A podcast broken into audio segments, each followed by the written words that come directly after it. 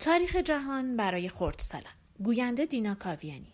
بخش هشتاد باز هم ناتراشیدگان.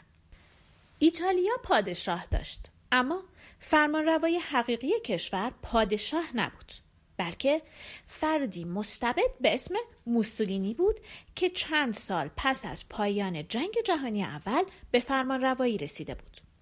همین موسولینی بود که باعث شد ایتالیا به جنگ با حبشه بره. داستان سینسیناتوس در روزگار روم باستان رو یادتون میاد؟ یادتونه فرمان روای روم شد و روم رو از دست دشمنان نجات داد؟ یادتون هست بعد از شکست دشمن دیگه فرمان روا نشد و به مزرعش برگشت و به کار کشاورزی مشغول شد؟ دوباره همون کشاورز ساده شد؟ حالا ببینیم موسولینی چی کار کرد؟ موسولینی فرمان روای مستبدی بود که خیلی با سینسیناتوس فرق داشت. اون از فرمان روایی دست بر نداشت و می‌خواست قدرت خودش رو هم بیشتر کنه. مردم کشوری که فرمان روای مستبدی دارند مردم خوشبختی نیستند. چون باید به گفته های اون فرمان روای مستبد گوش بدن و هر کاری که اون میگه انجام بدن. اونها از این فرمان روا میترسن و نمی‌تونن چیزی رو که واقعا فکر می‌کنن به زبون بیارن. ممکنه کسی بدون محاکمه زندانی یا کشته بشه. روزنامه ها حقیقت رو نمی نویسن و فقط چیزی رو می نویسن که فرمان روای مستبد بخواد. ایتالیا در دوران 20 ساله صلح بین دو جنگ جهانی فرمان روای مستبدی داشت. این 20 سال برای مردم ایتالیا خیلی سخت و طولانی گذشت. موسولینی خیلی آدم بدی بود و آزادی رو از مردم ایتالیا گرفت. با مردم حبشه جنگید برای اینکه فقط می‌خواست خاک اونها رو به چنگ بیاره. با این همه از موسولینی بدتر هم وجود داشت. آدولف هیتلر فرمانروای مستبد آلمان به دار و دسته پیروان آدولف هیتلر نازی می‌گفتند نازی اولین حروف کلمات حزب اجتماعی ملی کارگر آلمانه. وقتی این کلمات رو به زبان آلمانی بنویسیم و حروف اولش رو برداریم کلمه نازی درست میشه. حزب نازی طرفدار هیتلر بود و کارهای خیلی وحشتناکی انجام می‌داد. نازی ها مخالف یهودی ها بودند و یهودی ها رو خیلی اذیت می‌کردند. بعضی از یهودی ها تونستند از آلمان و از خاک اروپا فرار کنند. ولی خیلی هاشون همونجا موندند و گرفتار نازی ها شدند و در اردوگاه های مرگ کشته شدند. نازی ها فقط یهودی ها رو نکشتند. خیلی از آدم های دیگر هم کشتند. مثلا کولی ها رو میکشتند. نازی ها معتقد بودند که باید افراد بیمار، معلول یا عقب مانده های ذهنی رو کشت تا جامعه مجبور نباشه برای نگهداری از اونها هزینه بکنه. خیلی وحشتناک بودن نه؟ هیتلر در سال 1933 صدر ازم و فرمانروای مستبد آلمان شد. هیتلر سخنوری توانا بود و با همین سخنرانی ها بود که مردم رو وادار می کرد که به حرفش گوش بدند و از دستورات اون اطاعت کنند. البته فقط به کمک این سخنرانی ها نبود. جاسوسای نازی همه جا پراکنده شده بودند و هر کسی که حرفی بر علیه اونها می‌زد رو بازداشت می‌کردند. هیتلر می‌خواست که آلمان نیرومندترین ملت جهان بشه. برای همین سپاه عظیمی درست کرد و هر کسی که در آلمان بود به هر نوعی که می‌تونست باید برای پیشرفت آلمان تلاش می‌کرد. پسرها و دخترها عضو انجمنهای نازی شده بودند. اونهایی که می‌تونستند باید وارد ارتش و نظام می‌شدند و هر کی که نمی‌تونست در جای دیگه باید کار می‌کرد تا آلمان پیشرفت بکنه. پیمان ورسای رو یادتون هست؟ یادتونه که به موجب پیمان ورسای آلمانی ها حق نداشتن ارتش داشته باشن؟ هیتلر گفت که دیگه این پیمان رو قبول نداره و سپاه عظیمی برای خودش فراهم کرد. بعد شروع به حمله به بقیه کشورهای اروپایی کرد. اول به اتریش حمله کرد و خاک اتریش رو مال خودش کرد. بعد به کشورهای دیگه حمله کرد.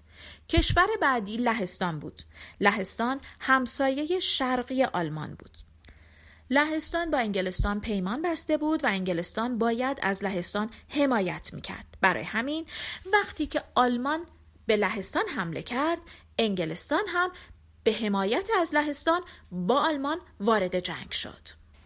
اول هیتلر هواپیماهای خودش رو به آسمان لهستان فرستاد و مردم لهستان رو بمباران کرد. بعد لشکر آلمان از راه زمین وارد خاک لهستان شد و ظرف چند روز تمام سپاه لهستان رو از بین برد. انگلستان به آلمان اعلان جنگ داد. این واقعه در سال 1939 اتفاق افتاد و به این ترتیب دومین جنگ جهانی آغاز شد. روسیه به حمایت از لهستان وارد جنگ شد. البته دیگه لهستانی باقی نمونده بود. بعد از اون آلمان به نروژ و دانمارک حمله کرد. سربازای آلمانی با هواپیما وارد خاک نروژ شدند. البته عدهای نروژی خائن هم بودند که به اونها کمک کردند و به این ترتیب نروژ شکست خورد. بعد آلمان به فرانسه، بلژیک و هلند حمله کرد. سپاه آلمان از لحاظ تعداد و قدرت هواپیماها و وسایل جنگی بر سپاه فرانسه، بلژیک و هلند و انگلستان برتری داشت. موسولینی همین که دید آلمانی ها در جنگ دارن پیروز میشند به حمایت از آلمان وارد جنگ شد. آلمان، هلند، بلژیک و بیشتر خاک فرانسه را تصرف کرد. سپاهیان آلمان وارد پاریس شدند. آلمانی ها هزاران نفر از فرانسوی ها رو به آلمان فرستادند تا مثل برده اونجا کار کنند. حالا فقط انگلستان مونده بود که همه سپاهش رو به جنگ نفرستاده بود. یادتونه که گفتم فرمان روای اصلی انگلستان مجلس اون کشوره نه پادشاه نخست وزیر انگلستان فردیه که باید مصوبات مجلس رو اجرا کنه در زمان جنگ نخست وزیر انگلستان وینستون چرچیل بود. چرچیل مردی دلیر و سرسخت بود. با اینکه انگلستان خیلی از ارتش و وسایل جنگیش رو در جنگ از دست داده بود ولی چرچیل حاضر به تسلیم نبود.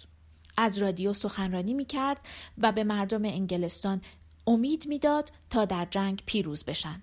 به اونها می گفت به هر قیمتی که باشه باید از جزیره خودمون دفاع کنیم.